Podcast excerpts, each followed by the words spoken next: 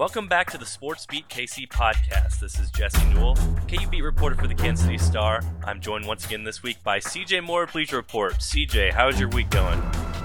Jesse, it's going pretty well. Yourself? Going okay, and uh, going even better for the Kansas basketball team because once again they just keep winning, and it doesn't matter if they get down 8, 10, 12, 14, whatever number you want to put on there. Uh, keep coming back and keep rallying and keep winning. Uh, a very ugly first half against Oklahoma. We're going to start by talking about that, then talk a little bit about KU's defense, maybe improving a little bit, and then get to Twitter questions at the end. But uh, CJ, what what did you think of KU's performance for for a half? It seemed like senior night jitters were a real thing in that game, where Landen Lucas, Frank Mason. Uh, Tyler Self, and then maybe even to an extent Devonte Graham and Josh Jackson, kind of feeling a little bit of the emotions that come with perhaps having your last game at Allen Fieldhouse. Yeah, you know, I think a lot of these games where KU struggles for a bit and then comes back and turns it on and wins. That game last night followed that storyline, but it didn't feel to me like one of those games. It what didn't feel to me like one of those games where KU just flipped a switch. It was more, like you said, the anticipation of the game and the pressure they felt to make it a worthwhile and memorable night, I think got to them. And, you know, Bill Self said it at halftime going into um, the locker room, I think on, on TV, just, just saying the team was, he felt like they were sped up. And I think the moment kind of got to them. And eventually, I think the energy of the field house and their nerves kind of calming and, and just having a couple things happen good in a row was what led to that monstrous run at the end. Yeah, and it's I, he used the dreaded word at, at, halftime, which is tight, and that's the word that no KU fan wants to hear this time of year because uh, obviously we know what uh, Bill Self relates tight to, which is NCAA tournament games where KU has not shot the ball well. But mm-hmm. it, it mm-hmm. interesting because you know KU did turn up the defensive pressure, the field house got going crazy, Oklahoma ran out of timeouts, and they don't really have you know great ball hand as great of ball handlers anymore with Jordan Woodard out. So some of those things played played into the big comeback for KU. But I also thought when when watching this uh, with KU that you know somebody had mentioned to me, well, why don't they press or why don't they you know try a zone and all these things. Defensively, they were fine. I mean, they were doing okay. At, at one point, I think Oklahoma, I think Oklahoma, Oklahoma finished the game at .88 points per possession, which is KU's, I believe it was KU's best defensive performance if you just look at a raw total since before Christmas. So it, it's crazy because KU was really locking down defensively, you know, getting Oklahoma to take bad shots and miss those shots. And yet KU was down by eight or ten points in the second half, and really it was all just based on not being able to get anything go off, going offensively. Yeah, they missed some shots that I think they normally they normally make, and then there were also some sloppiness and some sloppy turnovers. But like I said, a lot of that was just kind of getting going a little bit too fast and, and, and wanting to make a play. But if if you take a you know if you if you just look at how how they were running their stuff and and like you said how they were defending, I didn't feel like they necessarily were playing that poorly. Where you know a game like West Virginia, they absolutely played poorly for yeah. for a large segment of that game, and you know there were there were reasons beyond not making shots why they weren't making shots. So I, I think last night was just kind of one of the those nights where the, the, the pressure of the moment kind of overwhelmed them a little bit, and finally they got it going. Now, from an NCAA tournament perspective, like you said, that tightness, that caring so much and wanting it to go so well, you know, that's something that that I think all KU fans probably worry about every season. And when you have a team like this who's had such a special year, and you have a play, you know, a, a, senior class like a with with a guy like a Frank Mason, and everybody wants to win so badly for him, then you know you you set yourself up where th- that sort of scenario can play out in in one of those games, and it just you know it, you're you're probably going to see it, and it's going to come down to will they be able to push through that, and you know leave themselves enough time to pull off one of these crazy comebacks. Yeah, and I thought about your term hero ball. I thought there was about a two minute stretch there where KU just couldn't get anything going offensively, and you saw. I remember Devonte Graham seemed to force up a three from the corner, and then I think Frank Mason forced up another one. It was either him or Josh Jackson, but there was mm-hmm. kind of a stretch there. And it's kind of funny because one reason I've really liked this Bill Self offense, this four game offense that they run with the weave, and I mentioned this before, is that it seems like it kind of just gets the blood flowing a little bit. It gets everybody involved. Everybody touches it. You know, they kind of weave around the perimeter and, and, eh, you know, it kind of gets that team concept going. And that's a little bit of a concern. I mean, it's, it's awesome for KU if you're looking at it from a KU fan's perspective to have Frank Mason who can be a playmaker and to have a guy like Josh Jackson who can, who can make big shots in the games. But it's also, you still want to keep the team concept. You know, you still want the open guy to take the open shot. And KU's offense has been so successful this whole year by doing that and running that and being unselfish in that way that there might be just a, a little bit of concern that then when things have gone bad here, KU's always found its way in the end, but there have been stretches where Josh Jackson, Frank Mason, uh, most of the time have, have maybe tried to take on a little bit too much, and it's ended up hurting KU's offense, at least for short segments. Yeah, and, and Frank Mason's been so good this year that there are times when he goes in hero mode and it works. Yeah, that's true. you know, there, there, were there were parts of that game last night where he he was forcing the issue, but it works because he's he's just so damn good. So you know, it, it sometimes can work out in your favor. I, I do think the only the only real criticism I have from last night is I think that they got I thought Oklahoma did a really good job with their scouting report defense and knowing KU stuff, and there were a couple actions that KU ran um, that I thought they were just a little too lackadaisical in, and you know should have been more aware of. Okay, Oklahoma realizes what you're doing. One one play that comes to mind is you know where they run kind of a horns action where they got the big men at the elbow and and they pass to Lucas on the left elbow and then they go back door with the guy on the wing. Um, I, I believe it was uh, one of OU's wings, you know, sniff that out and uh, got a steal on one of those where, where Mason just kind of threw kind of a lazy bounce pass in there, and I think it was Christian James who, who stole it. So, you know, the, the other other than a couple just you know, kind of running through the motions, not realizing okay, other teams are going to start. You know, they know all our stuff.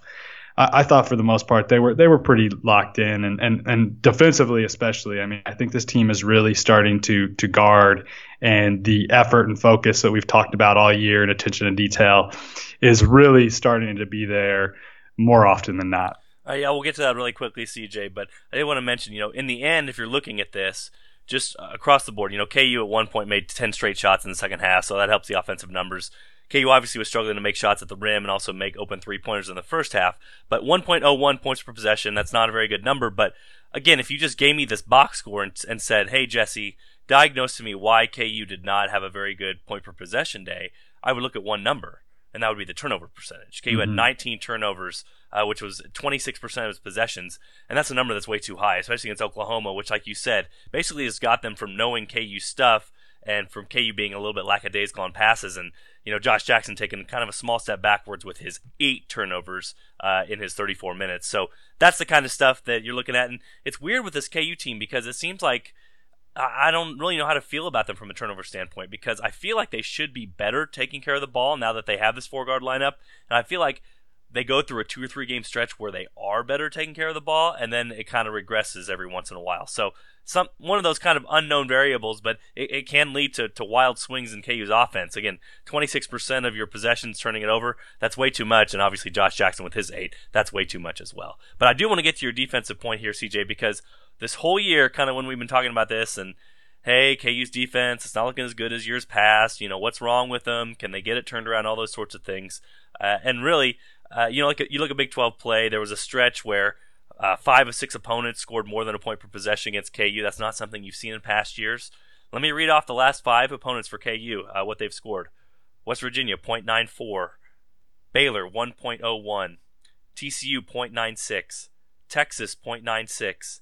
Oklahoma 0.87.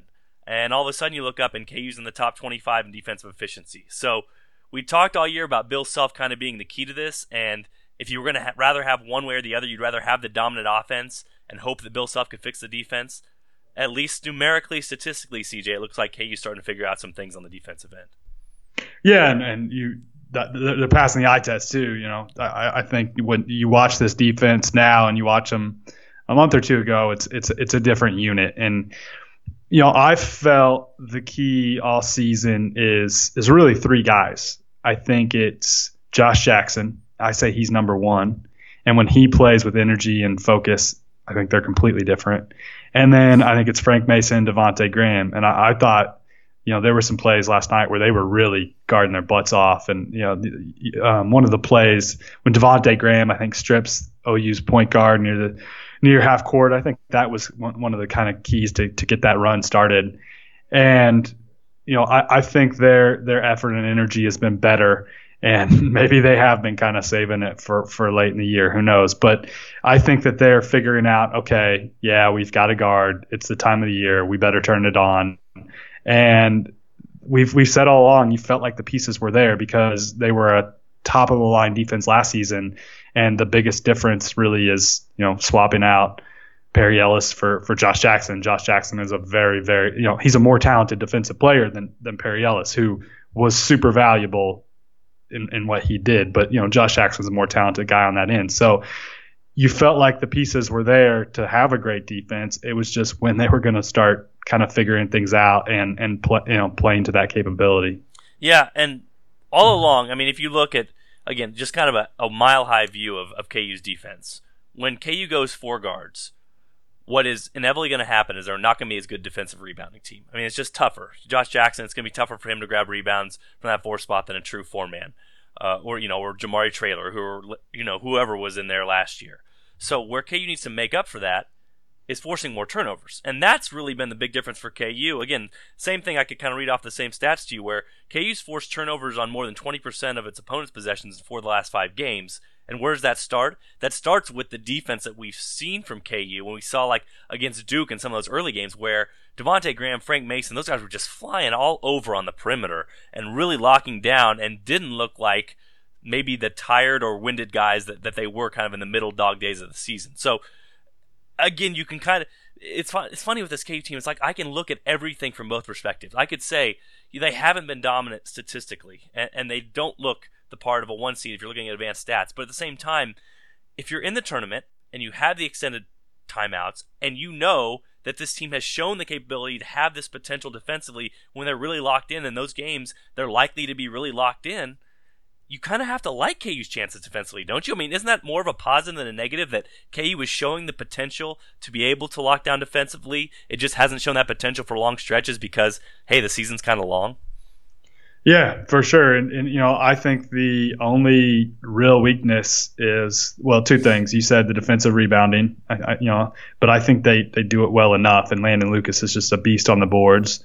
And the other thing is facing a, a really good post score. And, you know, there aren't a ton of the guys out there like that, but it seems like we've talked about it before. Everybody's four man seems to have his game of his life against Kansas. And, um, you know, part of that's having Josh Jackson have to guard in the post when that's not really a natural thing. You know, I think he does a decent time, decent at times, but you know, this is a guard trying to guard postmen. So that that's that's a concern. But yet at the same time, you know, Lattin was having a really good game last night, but yet OU still scores a really low per, possession game. And in Texas, you know, they had the big the big fro go off the other day, and and you know they still don't put up a great offensive game. You know, part of that's the pieces around him aren't aren't great. But I think that while that's kind of a concern going on into the NCAA tournament, I think that KU can do enough things well on the defensive end to kind of get past, you know, maybe a, a, a big guy going off for, for 20 on a, on a given night. And I think one interesting thing, CJ, too, if you look at it from KU's perspective, is Bill Self, kind of like we talked about, maybe not having the answers early on, but figuring out answers. I thought a really good example was against Baylor, where if you'd asked me at the beginning of the year, will Josh Jackson ever guard a seven footer in the post? I would have said, no, probably not. And yet that's what KU did. You know, uh, Motley is a guy that's more of a four man, but again, they put Landen Lucas on him, and he was able to kind of hold his own against Motley. Meanwhile, Josh Jackson's over there defending Joe Luala and, and able to hold his own in that. So there's kind of very few matchups there. And, and again, the tournament, we, we know it. I mean, I'm going to say the cliche all the time, but you could get a lot of different rosters, and maybe there's a roster with two true big men that could give KU problems. But it seems like KU has been able to kind of finagle its way around a lot of different issues, and as a lot of people brought up as well, if if Baylor didn't give KU a bunch of problems inside, then maybe it's not as big a problem as we might make it. And the last thing I will say about this, and it seems maybe we're not giving KU's defense enough credit this year for this because it doesn't seem like this, but uh, last year KU was 18th in the nation in two point defensive percentage, field goal percentage. This year KU's 25th. And so, you know, last year KU's team was 100th in block rate. This year it's 69th in block rate. I mean, this team is not as bad on the interior as maybe we think by watching them over and over. And they do have a lot of guys that have good help defense and, and help each other. And Landen Lucas, even without being a true rim protector, is able to kind of step up and, and provide some solid help defense. So I actually probably am more likely to think that this team is going to get beaten by a bunch of threes going down than they are uh, somebody who's taking over in the lane. And again, with Bill Self in there, we know his specialty is kind of getting those people and, and teams and pushing them away from the rim for their for their shot attempts. So uh, if it was me, I would say still that KU's maybe biggest defensive weakness is trying to get out to three point shooters and spot up shooters. That's been kind of a struggle all year, and, and we'll see if that's something that, that rears its head in March, but I guess you just never know. Yeah, Landen Lucas, you know, you can be a rim protector without blocking shots, and Landen Lucas is that. I mean, he he is just so smart in positioning himself and you know, you look at the story you wrote last night, you have several examples of that. Him just being in the right spots all, all, at all times, and that is so and holding his his ground too, and that is so so valuable to a defense. Kind of have to have a safety guy like that who isn't going to take a misstep. And I think the combination of that and then having some guys who can fly around and then also having Bill Self who over time has always been good at scouting report defense and drawing up a scouting report. And in the NCAA tournament, when you kind of got to make it on the fly, you know, you don't have a lot of time to prepare. You know, these coaches sit around and they, they talk about how, how, how are we going to guard these actions? You know, how are we going to do this? And I think Self is about as good as anybody in the country at, at, at prepping for those. And it's why he's had a, a lot of success. And, you know, he's, he's shown the ability this year to be willing to try some different things, zone being one of them. And, you know, I think in the NCAA tournament, he will empty his bag of tricks and, and he'll, he's going to be more than willing to, to try the triangle on two and try some, try some different strategies. And, uh, that that's that's encouraging for uh, for the NCAA tournament chances for this team because like like I said, the pieces are there. They just they just gotta execute and play with energy and, and in the big games they've they've surely done that. Real quick before we get to Twitter questions, CJ, I want to ask you. Bill Self said last night he was obviously very emotional. It was senior night. You expect him to say some very nice things about people, but he said Frank Mason, the best guard that he's ever coached. Uh, what do you think about that statement? And do you agree that with that statement that Bill Self made? Yeah, I'm getting there. I, I, I, think so. I mean, I think he's he's passed Sherron. Um, you know, Deron Williams was was really really good, and so was Dee Brown. But um, you know, obviously Frank Mason's not going to be the best. You know, he probably is not going to be the best pro guard that Bill Self has ever coached. But I think that college guard, the college the season he's having, I don't know that Self's ever had a guard have the kind of season that dude's having. I mean, he's is he, he's still over fifty percent from three, right? He's right at fifty, right on the dot. Right at right at fifty on the dot. You know the the consistency he's been able to put up with his his scoring numbers and just the the moments when KU has been down and he just makes play after play after play and how clutch he's been. Yeah, I mean this is this is the best season a guard's ever had for him. And and you know I think the the highest level a guard's ever played for, for him. So yeah I'm, I'm, I, I I don't think it was based on emotion. Well I'm sure the comment was partly based on emotion but but I I think it's it's fact now the way he's played this this season yeah and you know we we've talked a little bit about the Sherron Collins thing and kind of what goes into that. You know, I, I've always said Sherron Collins was better when he stepped on campus than Frank Mason was, and he probably provided more production over a four year span than Frank Mason did, but nobody is playing at a higher level as a point guard than Frank Mason is right now for Kansas. So uh, that's kind of where I stand with it and where I would look at it. But you know, I was I was kind of interested to hear that too, just because, like you said, uh, Deron Williams and Dee Gordon, D Dee Gordon, uh, Dee Brown. I'm sorry, baseball on the mind already. Dee Brown were both very good guards for for Bill Self at Illinois. So you wondered if he would uh, if he would say one of those guys or keep one of those guys in mind. But again, it's hard to argue with Frank Mason right now, especially when he's in the National Player of the Year discussion, which is something that really no other player has been with has been in that discussion for Kansas except for maybe Thomas Robinson back in 2012. Let's go ahead and get to some of these Twitter questions, CJ, and uh, let's start with Dr. Naismith because he wants to talk about your friend and mine, Svizus. What kind of Eastern European voodoo do do we need to do to get Svi going again? So, what do you think is needed, or what voodoo or what magic touch is needed to get Svi Mykhailiuk back to his old self? Well, to start with, I think it's probably the most important thing over this next week and a half for Kansas going into the NCAA tournament because I, I do think they need a good Svi because he, while Lagerald Vick's playing really well right now, and so it's kind of helped negate Svi's struggling a little bit.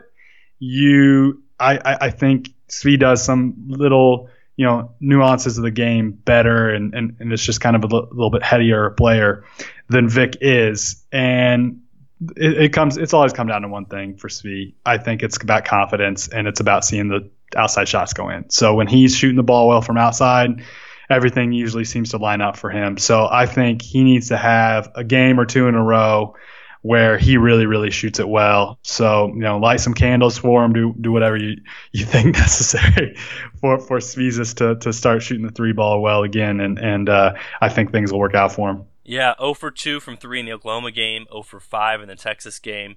Uh, he's still shooting 40% from three on the year, but again, this is the kind of struggles we haven't seen from Svi throughout the entire season. Something interesting to note too, you know, Bill Self is sort of a superstitious guy, and he doesn't like to change things up just for the sake of changing them up. So, uh, you know, even though Lagerald has been playing better lately, I think he's kind of held Svi in his starting spot just to not mix up things and kind of go against a winning streak and what's worked for Kansas. But remember last night, Tyler Self started for Svi Mykhailiuk. And so I don't know. It's kind of weird trying to get into Bill brain when it comes to these sort of superstitious things because I don't know now if he would be comfortable making the switch because now KU won a game without Svi in the starting lineup and maybe he believes now that you can transition back to Gerald Vick in the starting lineup. I don't know, just one of those crazy crazy quirks. If if Svi would have started last night's game, I have no question he would start the rest of the games for the rest of the season, no matter how poorly he played. But now that he was removed from the starting lineup for a game, uh, I don't know if it changes things or not. It's just kind of a it's Jesse, a weird Jesse, Svi. Jesse. What? Jesse. Let's remember that they didn't score for like four minutes last night to start the game, right? Yeah. I mean, maybe that was not having Svizus out there. I mean, it de- definitely didn't help that that uh, they couldn't, you know, they didn't have to guard one guy on the floor, and uh, you know, KU was was kind of out of whack to start that game. So I don't think because they won and he didn't start last night, you, you oh puts in his head, oh I can, you know, maybe maybe it's time to take take Svi out of the starting lineup. You know, he, he might do it, but I, I don't I don't think he will because what's the most important thing for Svi right now? It's his confidence, and, and you don't want to pull a guy like that that who's maybe a little shaky on confidence. You don't want to do that and, and mess with his head even, even more. So I expect, I mean, it was easy right now last night to say, okay, who doesn't start?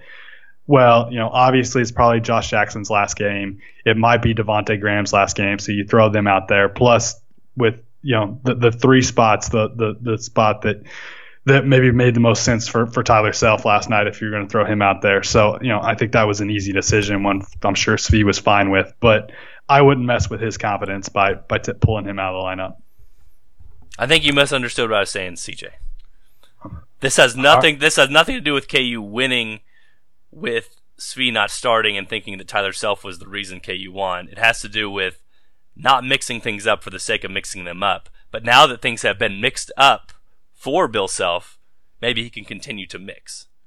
It's weird. I'm sorry. This is okay, l- let me explain this to you. And I, I, know you've been around for this, CJ.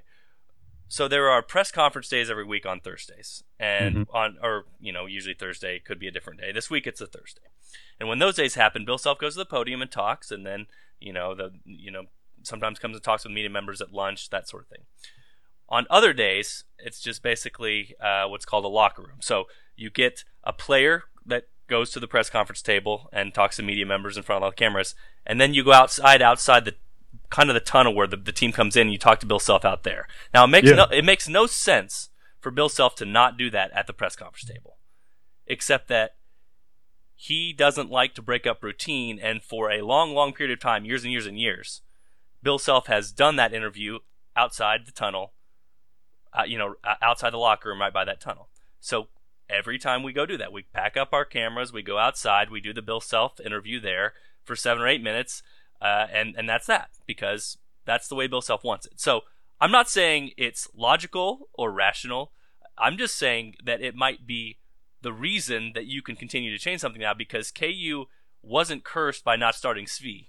So now they could maybe continue to start somebody else. I know this this sounds like it makes no sense, but in my own mind it makes sense, CJ. I'm saying they were cursed because they didn't score. no, they uh, okay, but they didn't score because the person replacing Svi was not Lagerald Vick, right? Yeah, I, I don't know. I mean, I, I just I just think I think the the bigger part of the equation is messing with his confidence, and and I don't think having him out there at the starting time is necessarily hurting you enough to justify putting Vick out there when Vick is successful right now in his role, and the most important thing to get feedback is having his confidence go up, and you don't want to you don't want to have yourself hurt his confidence any any more than it is already by doing something like taking him out of the starting lineup. 100% agree with you there. I don't think it's going to happen, and I think your point is very well taken. I'm just saying. Just saying. All right, we'll go to the next one uh, from Eric at East Latin on Twitter. Is Graham a legitimate option for consideration to leave early? Thoughts? Yeah, yeah, he he definitely is, and um, you know, part of it could could have to do with how how he plays here down the stretch and it's the, the best thing in KU's favor is it's a really really deep point guard class, and so you know that's going to knock him down some. And right now, if I had to guess, I'd say he's probably a second round pick. And whenever a guy's a second round pick, I think he should think seriously about coming back if he can go and make himself a first round pick. And you see what Frank Mason's been able to do. Let's let's remember like Frank Mason was good as a junior, but he was pretty disappointed in how his junior season went down. And he was not playing nearly at this level last year. Well, Devonte Graham, I'm guessing, hasn't been, well, he might be pleased. He, he probably isn't all the way pleased with how this season's gone down. And he can look and see, while Mason hasn't necessarily made himself a first round pick, he's made himself a draftable player. And if Devonte Graham can come back and make himself a first round pick, then it's something he should should definitely consider. So I, I still, you know, I've kind of maintained all year. I think it's about 50-50. I still think it's it's in that 50-50 range for him. Yeah, uh, let me ask you this, CJ: If you had, if you were an NBA GM and you had the chance to take either Devonte or Svi, who would you take? Devonte or Svi? Ooh, man. Well, you know, it, it ha- part of it would have to do with, with what my needs. Although most GMs will tell you that you know at that point in the draft they're not drafting for needs; they're just drafting for you know trying to find the, the best player. I think, but uh, probably Devonte. Okay, I uh, just wanted to to get that from you because I was looking at Draft Express. There, they have Devonte with the 40th pick in this year's draft, and they have Svi as the uh, 30th pick in next year's draft. So mm-hmm. if that kind of, I mean, I know they're not point guard to point guard, but that gives you a little bit of an indication of maybe uh, what the depth looks like for both of these. Uh, both of these guard classes coming up the next two years, and it was interesting for Bill Self to kind of get that one more year chant going, and uh, say, wouldn't it be great for Devonte to have a senior speech sort of thing? Because you know, it's only natural for him. I mean, if you're looking at Kansas looking down next year, especially after Trae Young decided Oklahoma, I know KU's in on, on Trevon Duval, but uh, boy, that would answer a lot of questions for KU if Devonte Graham decided to return. Yeah, it, would. Uh, it would certainly stabilize what next year looks like, and you know, we've we've we've talked about for a while now. On, I think on this podcast that I always felt like 13 was inevitable, but 14's the year where it's really going to be a challenge, and you know, having Devonte Graham back would definitely help. Brad Hope at Brad underscore Hope. Who controls the on off switch with the KU team and why isn't always in the on position? Why is it not always in the on position?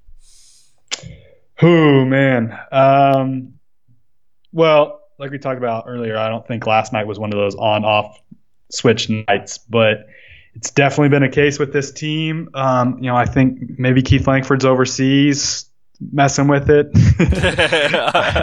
I, I, I, don't I don't really know who uh, who has that that on off switch. Pro- probably uh, I'll I'll say you know maybe maybe Josh Jackson or one of the important guys because because they kind of dictate who what the, what the energy's like. So so Graham Mason Jackson they all take turns flipping that switch.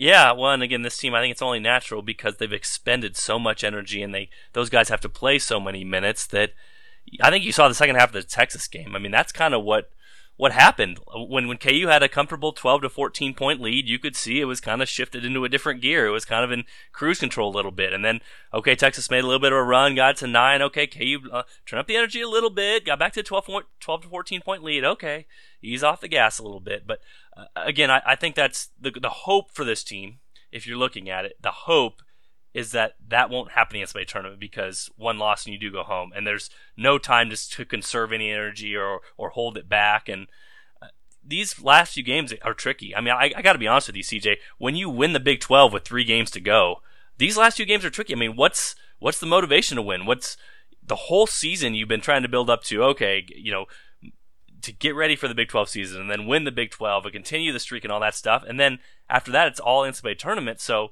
this kind of in between in between stretches is definitely a difficult thing to navigate. So I'm not going to fault KU too much for for having kind of these weird things happen, especially in that t- game at Texas. I know senior night's a little bit of a different beast, but that game against Texas was was a weird game to try to kind of get up for emotionally, and KU still was able to do it.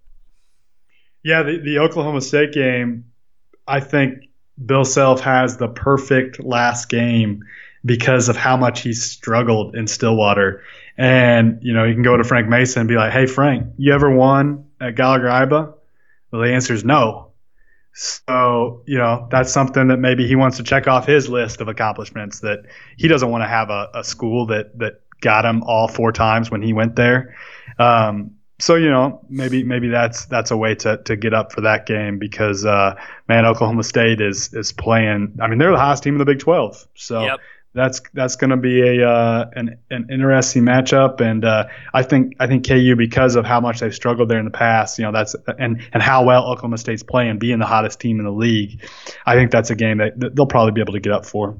Three more, CJ. Let's go with this one from Clark Goble at Clark underscore Goble. Over under three and a half minutes on the bench for Frank Mason in the NCAA tournament. Uh, that I, I would have to go over, but the thing about it is, let me read off his minutes in the last. Okay, yeah, look, here we go. Let me read off his minutes in the last four games. Are you ready for this? Actually, let's go to the last five games. West Virginia was an overtime game, 43 minutes. Uh, Baylor game, 39 minutes. TCU, 39 minutes. Texas, 39 minutes. Oklahoma, can you guess it? 39 minutes. 39 minutes. So, if if this pattern followed, it's basically kind of like saying, "Hey, is KU going to make the final four or not?" That's kind of what yeah. the question is. But the reason I would go with over and maybe quite a bit over is KU will have the luxury of playing a 16 seed, and even though they don't blow many teams out, whatever that 16 team seed team is, there should at least maybe be a two or three minute stretch at the end there where you can get Frank Mason out and put somebody else in there. Yeah, I just clicked on the last time KU played about the equivalent of a 16 seed, and that would be at UNLV on December 22nd.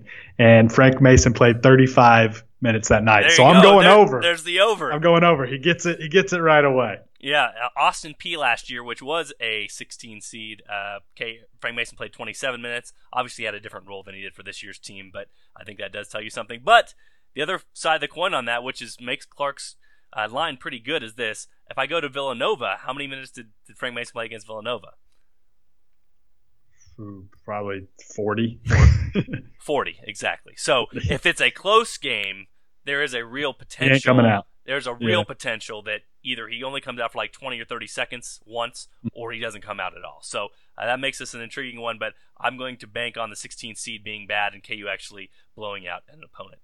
Uh, from the real Jay Becker, Jack on Twitter, could you see Josh jump to the number one in the draft with a big march, especially since Fultz is out of the dance?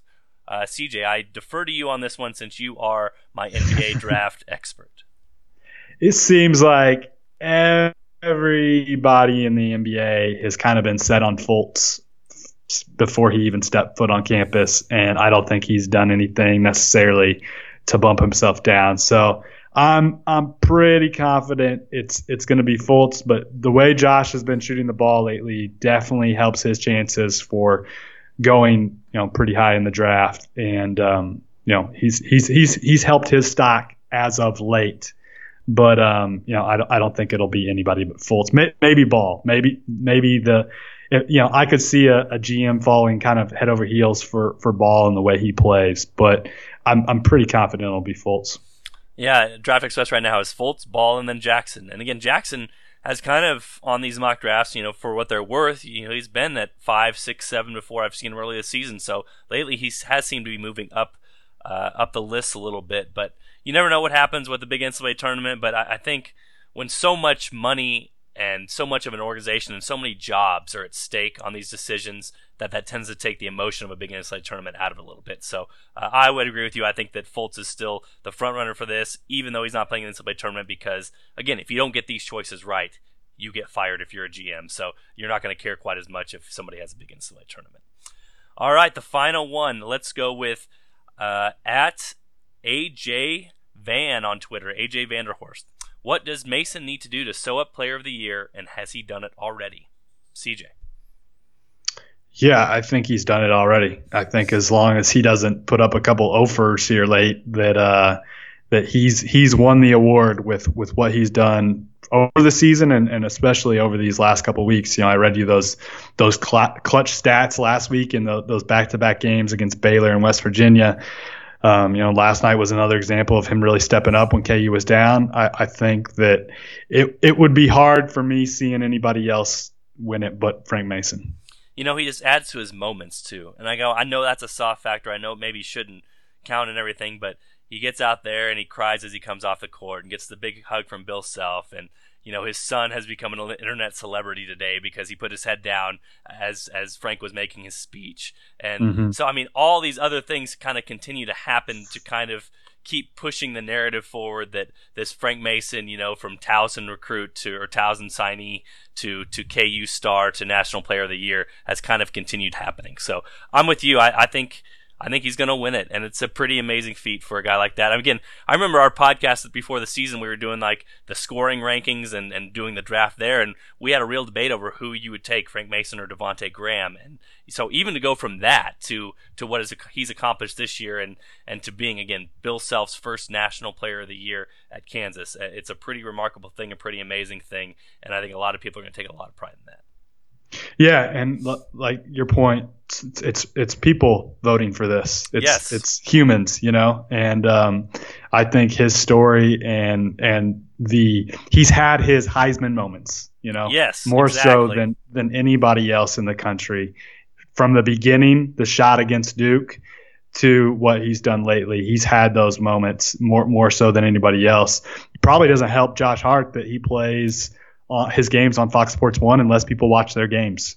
So um, while I think Mason's more deserving than Josh Hart, um, you know that, that, that's that's that's another factor to, to, to bring into this. And um, you know B- Biggie Swanigan is the other guy in the in the mix, and Purdue hasn't been at the top like Kansas has been all year. So I think everything is working in Frank Mason's favor, and it would be really, really, really surprising to me to, to see him not not win a Player of the Year award from from any of. I, I think he's got a good shot at sweeping them, unless one of those guys just has a insane finish here. Yeah, and it's crazy because you know if we want to talk about my cold-hearted stats here, if you look at uh, Ken Pomeroy's thing. Frank Mason is eighth in his Player of the Year rankings just based off of stats, and then also he's third in the Big 12 uh, conference player of the year race behind both Motley and Jawun Evans. So, and not only that, you know, Frank Mason and Josh Jackson have kind of been trading back and forth that eight and nine spot. So, let me read off this to you really quick, CJ. Motley, Evans, Mason, Jackson, Morris.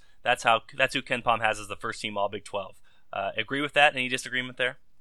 Yeah, I think that's a lock. Who else? Who else could be up there? Maybe. I mean, you can make an argument maybe for Jevon Carter, but no, I, I think that's that's about as easy as it gets. I think those five are, are locks. Yep. All right, CJ. Anything you're working on with the uh, tournament coming up? Anything uh, you're working on with Bleacher Report that we should be looking out for?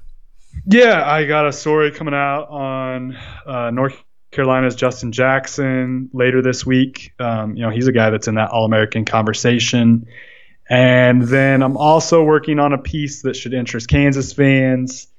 I'm not. I think it'll run sometime next week on Josh Hart, Frank Mason, and Caleb Swanigan, and how none of those guys are like big time NBA prospects, but they are your three leaders for player of the year. And just kind of looking at what kind of pros people think that NBA scouts think they're going to be. Um, you know, what have they done this year to, to kind of help themselves? And uh, so that'll be coming out sometime next week, I believe. I'm going to tell you why KU fans need to read the Justin Jackson story. Are you ready for an early edition here? North right. North Carolina is going to be the two seed in KU's bracket in Kansas City. You think so, huh? Don't you think so? Uh, if they, if they beat Duke and they win the ACC outright, um, I still feel like North Carolina will will be on the one line. Okay.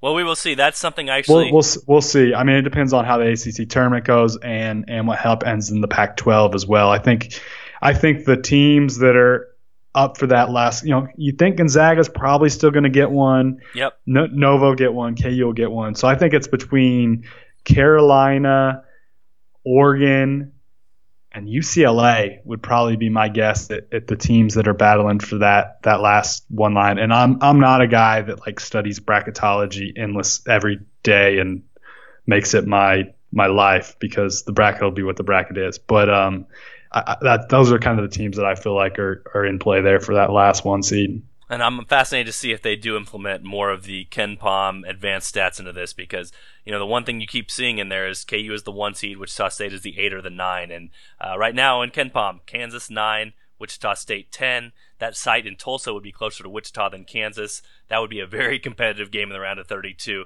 Uh, again, I'm hoping for fairness sake that Wichita State gets where seed where it deserves to be six seed, five seed. That's probably still even too low based on what it deserves. But I know you're not as big a fan of Wichita State, but I just hope that the committee takes into account more than just they haven't had the opportunity to beat really good opponents because of their schedule. Because uh, I think this Wichita State team hasn't a chance to advance, and it would be a shame again if a really good team was knocked off in the round of 32, playing very close to its home site. We saw that two years ago too. Yeah, it'll be fast. That, that's that's one of the teams that's going to be the most fascinating to see what they do. And uh, you're right. It would it would be. While I I don't love this Wichita State team as much as I have in the past, they they are just killing everybody, and and they're deserving of probably a higher spot than an eight or nine. And I think that'd be a wouldn't be cool to, to KU, who's probably going to be your top overall seed, to put a team that in one metric, you know, right now rates out as the the tenth best team in the country. So. Um, yeah, you, you hope that, that that doesn't happen just because you'd like to see both those teams. You know, being a Kansas guy, a guy that lives in the state of Kansas, I'd love to see both those teams go on on deep runs. And you know, I always want the local teams to be relevant. So I, I hope they don't have to match up in that that second round. And I think they both could make deep runs. And it's funny because you talked about the other potential one seeds in there. UCLA is 13 in KenPom. Oregon is 17 in KenPom. Wichita State is 10. So you're looking legitimately, if Wichita State was an 8 or a 9 in those brackets, let's say Oregon's the one, they would most likely be a Vegas favorite in that game. I, mean, how crazy would that be? The eight or nine seed being the Vegas favorite. I know it might have been the case back when Wichita State played Kentucky in the second round, but uh, that sort of thing shouldn't happen. And I hope that people look up enough of the advanced metrics in the committee room to at least be a little bit more fair about the, the and, and le- allowing some good teams to at least make it to the Sweet 16 and let, let things be decided from there. I'll, I'll, I'll, I'll bet you this right now. If if Wichita State is an eight or nine seed and they get to that game against whoever the one seed is, I'll bet you we can't do monetary things. What, what, can we do? Well, let's let's let's do another meal. I think you're going to owe me a few after this year.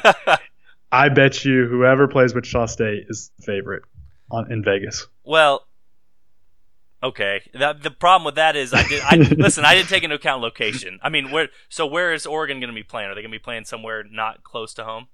We don't. We don't know yet. We don't know. Mm. Uh, how about because of location and because I don't know where these teams are be seated? How about you give me one point, and you give me the the one seed by one point, or Wichita State favorite? I'll do that. Okay. Does that make sense? All right, we'll do it. Deal. Sounds All right. good. All right. Well, uh, thanks for p- checking out the Sports BKC podcast. For CJ, this is Jesse. Be sure to tune in for another episode next week.